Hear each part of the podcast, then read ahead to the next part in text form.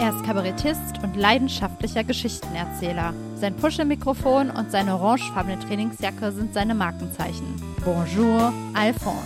Herzlich willkommen et bienvenue beim deutsch-französischen Podcast Figur Franco-Allemande. Mein Name ist Nadine Zeitler und ich freue mich sehr, Emmanuel Peterfalvi alias Alphonse in einer weiteren Folge unserer Podcast-Reihe Deutsch-Französische Identität zu Gast zu haben. neunzehnhundertsiebenundsechzig in Paris geboren und aufgewachsen, lebt Emmanuel seit nunmehr drei Jahrzehnten in seiner deutschen Wahlheimat Hamburg. Der dritte November zweitausendsiebzehn war der offizielle Tag seiner Einbürgerung. Jetzt noch deutscherer, wie er selbst sagt und wie eines seiner Bühnenprogramme heißt. Oh la la, meinen seine zwei besten Kumpel aus Kindheitstagen. Sie sehen das offizielle Deutschwerden als liebevolles Malheur an. Mit seinen Geschichten und Bühnenprogrammen schafft es Emmanuel immer wieder, auf ganz herzliche, humorvolle und authentische Art und Weise Menschen zum Lachen zu bringen, zum Nachdenken anzuregen und auch ernstere Themen ganz ohne Schwere anzusprechen. Im Zuge der Corona-Pandemie, in der es Kulturschaffende besonders schwer haben, da öffentliche Auftritte kaum oder gar nicht möglich sind, hat Emmanuel im Dezember zweitausendzwanzig zusammen mit seinem Team ein Vorhaben, das schon länger in der Schublade schlummerte, in die Tat umgesetzt. Le Freundeskreis. Das ist, wie der Name schon sagt, ein Kreis von Alphonse Freundinnen und Freunden und zugleich ein interaktives Crowdfunding-Projekt für neue Geschichten von Alphonse. Geschichten, die ins Herz gehen, wie Emmanuel sagt. Sozusagen als Gegenpol zu den vielen schlechten Nachrichten aus aller Welt. Eine tolle Sache, nicht nur in Zeiten von Corona, wie ich finde. Im Interview spreche ich mit Emmanuel unter anderem über seine deutsch-französische Identität, deutsch-französische Klischees, die deutsch-französische Freundschaft und die Figur Alphonse, die von ihm Mitte der neunziger Jahre zum Leben erweckt wurde. Emmanuel, du kamst vor dreißig Jahren eher unfreiwillig nach Deutschland und warst am Anfang gar nicht so begeistert. Wie bist du nach Deutschland gekommen?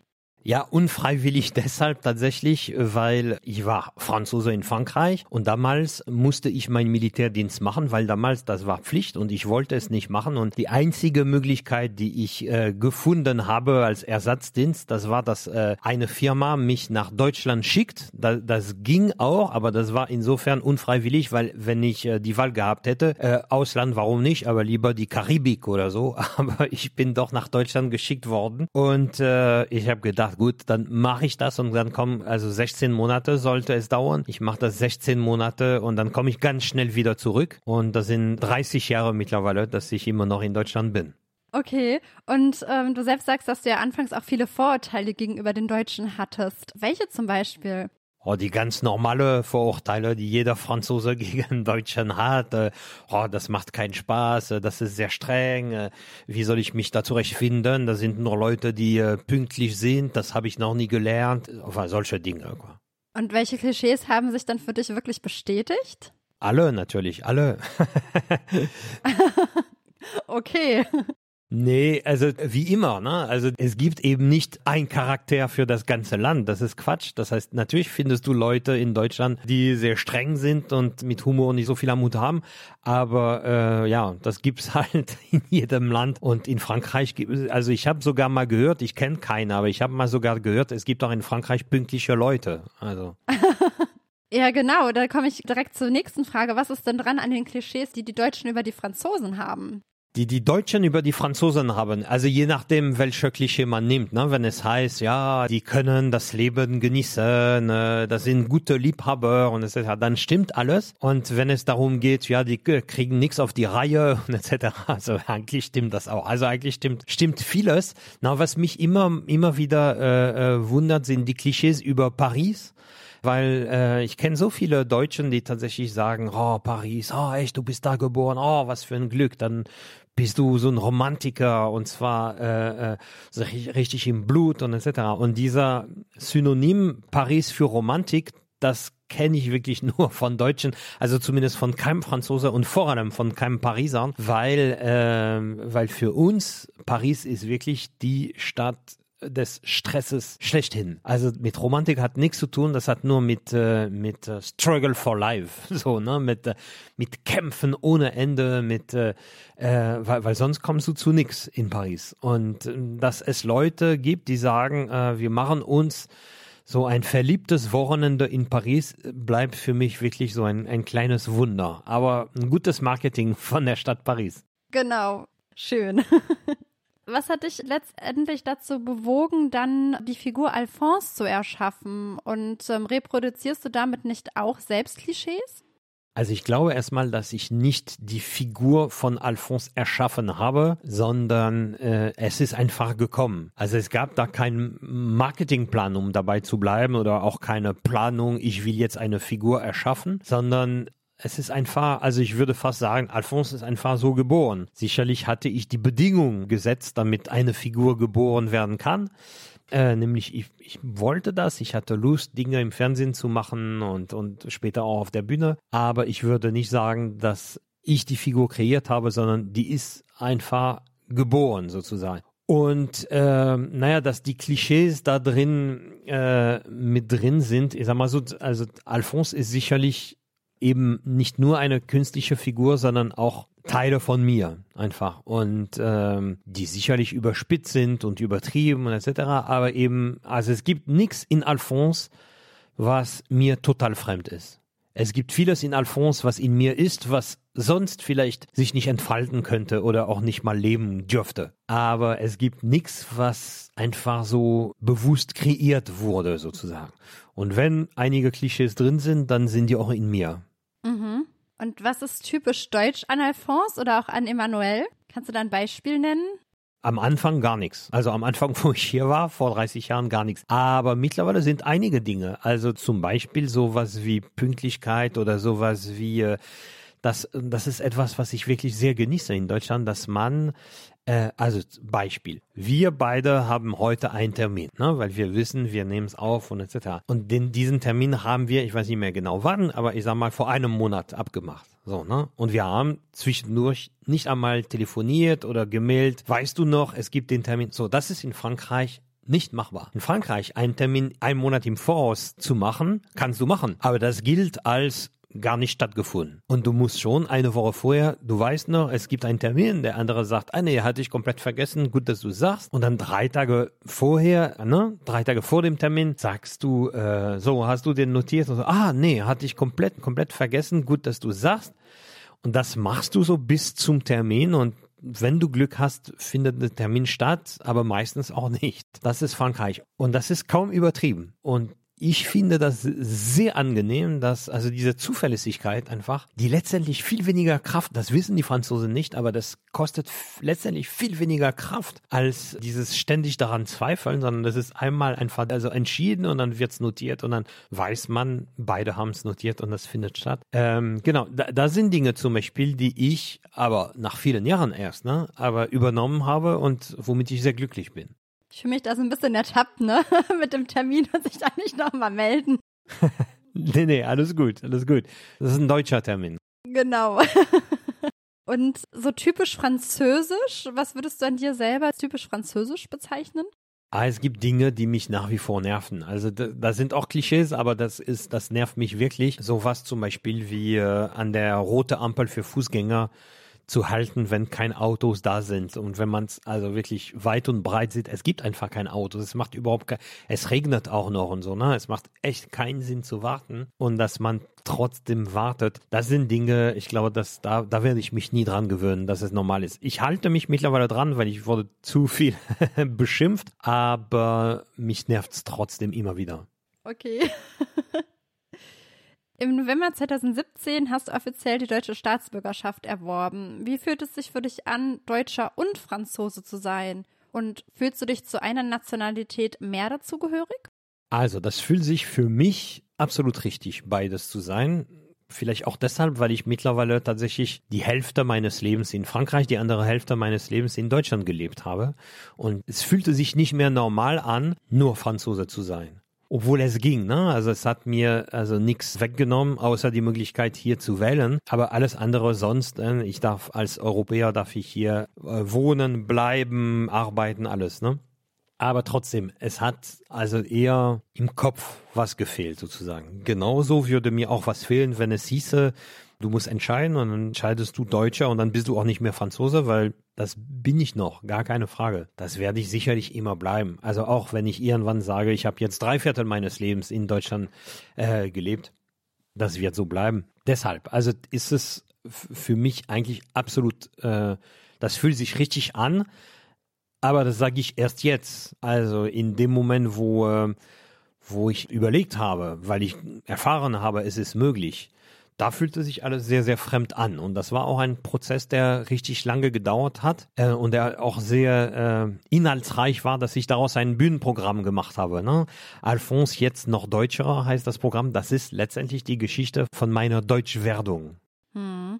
Die Erfahrung deiner Großmutter mit den Deutschen war sehr negativ besetzt. Sie kam nach Auschwitz, konnte aber fliehen und überlebte den Zweiten Weltkrieg. Hat das für dich eine Rolle bei deiner Entscheidung, auch deutscher Staatsbürger zu werden, gespielt? Und was meinst du, würde deine leider mittlerweile verstorbene Großmutter dazu sagen, dass du nun Deutsch-Franzose bist? Also das hat auf jeden Fall eine Rolle gespielt. Das hat auch eine Rolle gespielt, warum das ein so schwieriger Entscheidungsprozess war und warum das auch so lange gedauert hat. Auch das ist, also die ganze Geschichte erzähle ich tatsächlich in, in diesem Programm jetzt noch Deutscherer. Und die ganze Zeit habe ich mich eigentlich gefragt, was hätte sie denn gedacht und gesagt, ne, wenn sie, wenn sie das gewusst hätte. Und letztendlich habe ich in dieser Zeit auch versucht, Erinnerungsstücke aus meiner Kindheit einfach mal zu, äh, zu, zu sammeln, um eben zu wissen, was hätte sie denn gesagt. Und in dem Moment, wo ich überzeugt war, weil ich so viel zusammen für mich wieder gefunden hatte, ne, dass ich überzeugt war, sie hätte es sehr gut gefunden. Das war für mich der Moment, wo ich gesagt habe, okay, ich mach's. Würdest du sagen, dass deine Großmutter eine sehr tolerante Frau war? Ja, aber mehr als das würde ich sagen. Also ich würde sagen, dass meine Großmutter schon ein Mensch war, die äh, zum einen mich sehr geprägt hat, aber auch zum anderen, äh, das ist mehr als tolerant. Ne? Wenn man sowas, wenn man sowas erlebt wie Auschwitz, zurückkommt, lebend und auch noch die Kraft findet, die hat sie sicherlich nicht sofort gefunden. Aber als ich Kind war und mit ihr drüber sprach, ich war sehr, sehr überrascht, fast schockiert, dass sie die Deutschen nicht hasst. Und ich konnte das einfach nicht verstehen. Und das hat sie eben geschafft, ne? Die Deutschen nicht zu hassen. Und sie hatte mir einen Satz gesagt, den ich nie vergessen habe. Sie sagte mir, wozu soll ich die Deutschen hassen? Ich will niemand hassen. Ich will nicht die Deutschen hassen. Ich will niemand hassen. Das Einzige, was ich will, ist, dass sowas nie wieder passiert. Und ähm, Hut ab, würde ich einfach mal sagen. Ne? Wenn man sowas erlebt und dann es schafft, nicht zu hassen, das ist eine ganz große Persönlichkeit, glaube ich. Ja. Ich habe dein Bühnenprogramm gesehen, jetzt doch Deutscherer, und ähm, kannte diese Stelle. Und ja, mir wird immer noch ganz anders, wenn du es jetzt auch nochmal erzählst, ja. Deine zwei besten Freunde, Jérôme und Jean-François, sehen deine Einwürgung sozusagen als liebevolles Malheur an. Ihr kennt euch seit eurer frühen Kindheit und seid zusammen in Paris aufgewachsen. Wie genau war ihre Reaktion auf deine Einbürgerung? Ah, es hat sich entwickelt. Zuerst waren die sehr schockiert. Und also vor allem Jérôme. Also Jérôme, der konnte das nicht fassen, als ich ihm gesagt habe, dass ich glaube, ich werde das machen. Und also der... Ich glaube, der wollte mir am liebsten sanitäre Hilfe schicken oder keine Ahnung. Äh, der, der konnte es echt nicht fassen. Und der war wirklich sehr, wie soll ich das sagen, sehr, also er hat es einfach nicht verstanden. Er hat nicht verstanden, was, äh, warum ich das mache. Und Jean-François ist da ein bisschen offener und der hat es auch nicht verstanden, aber er hat einfach gefragt. Und irgendwann hat Jean-François verstanden und er hat viel mit Jérôme drüber gesprochen, so dass die beiden irgendwann dann absolut äh, bei mir waren und äh, das total unterstützt haben. Was waren das für Fragen, die Sie dann gestellt haben, oder in dem Fall äh, Jean-François? Ja, der wollte einfach wissen, warum. Also warum habe ich das entschieden? Die beiden kannten natürlich auch die Geschichte meiner Großmutter. Die haben auch meine Großmutter persönlich gekannt. Natürlich haben die sich gefragt, aber was denkst du, was hätte sie dazu gesagt und et cetera. Und dann habe ich gesagt, dass das Teil meines, äh, meiner Überlegung war, vielleicht das größte Teil letztendlich, ne? Aber eben nicht nur, sondern dass ich, äh, dass ich in Deutschland lebe und dass ich äh, mich sehr freue, in Deutschland zu leben, dass es ein Land ist, was ich letztendlich, wie ich am Anfang gesagt habe, ich kam tatsächlich ein bisschen per Zufall, aber dann habe ich entschieden, hier zu leben und zu bleiben. Ne? Das ist eine sehr bewusste Entscheidung, weil ich das Leben in Deutschland wirklich liebe und die deutsche Gesellschaft wirklich sehr genieße. Und wenn man das wirklich hat und auch noch formulieren kann, ist relativ logisch, dass man sagt, jetzt will ich auch Deutscher werden. Das heißt, heute ist es vollkommen akzeptiert, dass du auch Deutscher bist bei deinen beiden Freunden. Ja, genau, genau, genau. Schön. Was liebst du an Deutschland und an den Deutschen?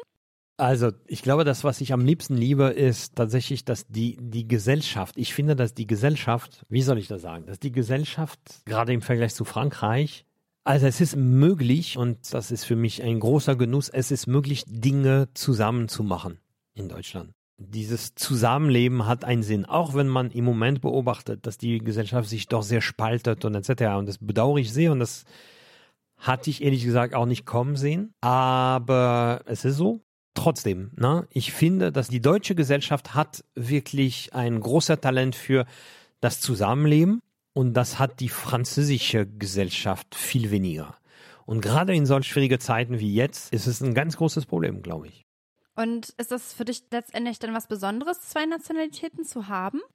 Ja, also es ist äh, das erste Mal fühlt sich das komisch an. Du hast auf einmal zwei Ausweise und zwei Pässe. Du denkst, okay, welche der beiden ist der falsche?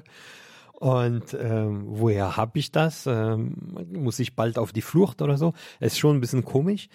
Aber irgendwann äh, gehört das zur Normalität. Man muss nur ein bisschen, bisschen aufpassen. Ich weiß nicht, ob das wirklich Pflicht ist, aber ich glaube, die empfehlen das zumindest. Wenn du in Deutschland bist, musst du schon deine deutsche Ausweise zeigen und in Frankreich die französische. Du darfst nicht spielen in Frankreich nach dem Motto, ich nichts verstehen, ich bin Deutscher. Das, glaube ich, darf man nicht machen. Fühlst du dich auch europäisch? Ja, das als Deutsch-Franzose ohnehin sehr, weil ich äh, tatsächlich sehr das Gefühl habe, dass äh, Deutschland und Frankreich wirklich ein, vielleicht nicht der Kern von Europa ist, aber ein ganz wichtiger Teil ist. Ne? Und äh, schon mal, wenn diese zwei sich einigen, dann ist schon mal eine, ein Großteil der Arbeit in Europa gemacht. Und ähm, genau, und ich glaube, ich fühle mich deshalb Europäer, weil ich glaube, dass viel zu viele Leute vergessen, viel zu leicht, dass, also warum überhaupt Europa gegründet wurde. Ne? Und äh, letztendlich ist Europa gegründet worden, weil wir in Europa uns ständig nur Kriege gemacht haben. Es gab, wenn man sich die Geschichte anguckt, seitdem es Menschen gibt, im Grunde genommen Kriege in Europa. Und naja, und, und auf einmal haben welche überlegt und gedacht, lass uns mal versuchen, dass das nicht mehr so ist. Und das ist Europa. Und dann kann man immer noch sagen, ja, die E U ist scheiße und die Bestellung von äh, Impfstoffe äh, und, und läuft nicht und hier und da und die Normen nerven und, und Brüssel, Bürokratie. Und das mag auch alles stimmen. Man darf aber nicht der wichtigste Grund, äh, also Europa ist nicht für Impfstoffe gegründet worden, sondern eben für Frieden. Wenn wir im Krieg wären, würden wir gar nicht über Impfstoff reden. Würdest du Deutschland und Frankreich als Motor Europas bezeichnen? Es wäre schön, wenn es so wäre. Es müsste so sein und es wäre schön, wenn es so wäre. Ich habe nicht das Gefühl, dass es so läuft, wie es laufen sollte. Immer mal gibt es kleine Lichtblicke und, äh, und dann denkt man, ah, das kann nicht wahr sein. Und ich glaube, auch die Deutschen und auch die Franzosen als Volk müsste man echt das Interesse in Richtung, also für mich ist es relativ offensichtlich. Ich verstehe nicht, warum man an, an sowas zweifelt.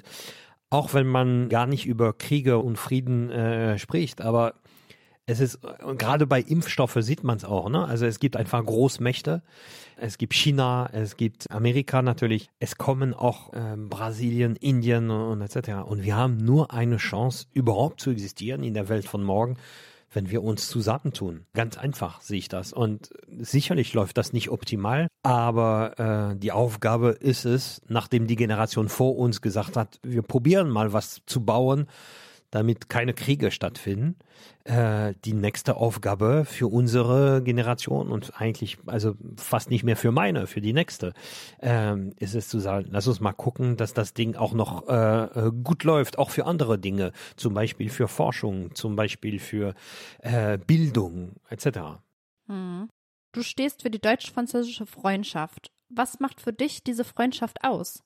Ah, es gibt natürlich die ganze politische Dinge, die immer ein bisschen langweilig sind, aber trotzdem wichtig sind und die auch also offizielle Brücken gebaut haben, die, die gut sind, aber ohne die ganz normale menschliche auf der Erde Freundschaft sozusagen wäre das alles nichts. Deshalb glaube ich, also es gibt sehr viele und ihr seid ja ein Beispiel davon, Initiativen, die, die äh, ob deutsch-französische Gesellschaft oder äh, Facebook-Gruppen oder was auch immer. Es gibt echt eine Menge davon wo die Leute zumindest vor der Pandemie mal zusammen ins Restaurant gingen, haben mal Französisch gesprochen oder äh, über Frankreich geredet, über eine Reise in Frankreich und umgekehrt Franzosen in Deutschland und et cetera. Äh, natürlich Erasmus, also dass Studenten einfach mal oder junge Leute das andere Land einfach mal richtig kennenlernen und natürlich da Freundschaften und Liebesgeschichte und so erleben. Das ist natürlich das, was, glaube ich, der richtige Zement einer Freundschaft ist, ne? Ich hatte einmal einen, einen Brief von einem Zuschauer bekommen, der mir etwas erzählt hatte. Eine, eine Begegnung, die er hatte, also ein Deutscher, der eine Begegnung in Frankreich hatte. Und das war ein, ein Typ, ein Franzose, der super heftige Dinge im, im Krieg erlebt hatte. Das war ein Kaffeebesitzer. Und der Deutsche da war, äh, der war Jugendlicher mit einem Freund, auch ein Deutscher. Und der Kaffeebesitzer hat die auf Kaffee und Croissant eingeladen und hat denen die ganze Geschichte erzählt. Und am Ende hat er gesagt, dass ihr als Deutsche hier in Frankreich seid, ist das Beste, was ihr machen könnt. Und wisst ihr was? Ab jetzt bleibt und macht euch Freunde hier in Frankreich. Weil derjenige, der Freunde auf der anderen Seite hat, der wird nie mehr auf die andere Seite schießen. Und das fand ich ein sehr schöner, sehr schöner Satz. Würdest du sagen, dass du auch deine ganz persönliche deutsch-französische Freundschaft lebst? Zum Beispiel, dass du seit deinem Wehrersatzdienst in Hamburg wohnst und nicht mehr in Frankreich? Ja, klar. Also es ist eine deutsch-französische Freundschaft geworden, sozusagen, oder sogar ein deutsch-französisches Leben letztendlich halt, ne?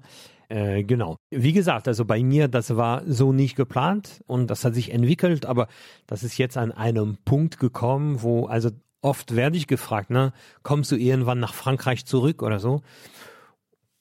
Ich habe keinen Bedarf. Also ich habe kein, ich habe auch keinen Plan. Ich habe keine Planung fürs Leben. Aber also warum? Nee. Im Moment fühle ich mich in Deutschland sehr, sehr wohl. Vielen Dank für das Gespräch, Emmanuel. Merci beaucoup. Ben, merci beaucoup an, an dich auch. Franzosen und Deutsche mögen unterschiedliche Geflogenheiten haben. Zusammen über diese lachen zu können, mit Achtung und Respekt dem jeweiligen Nachbarn gegenüber und sich selbst und den anderen nicht immer so ernst zu nehmen, macht wahre Freundschaft aus. Letztlich verbindet auch der Humor Kulturen und kann Brücken schlagen.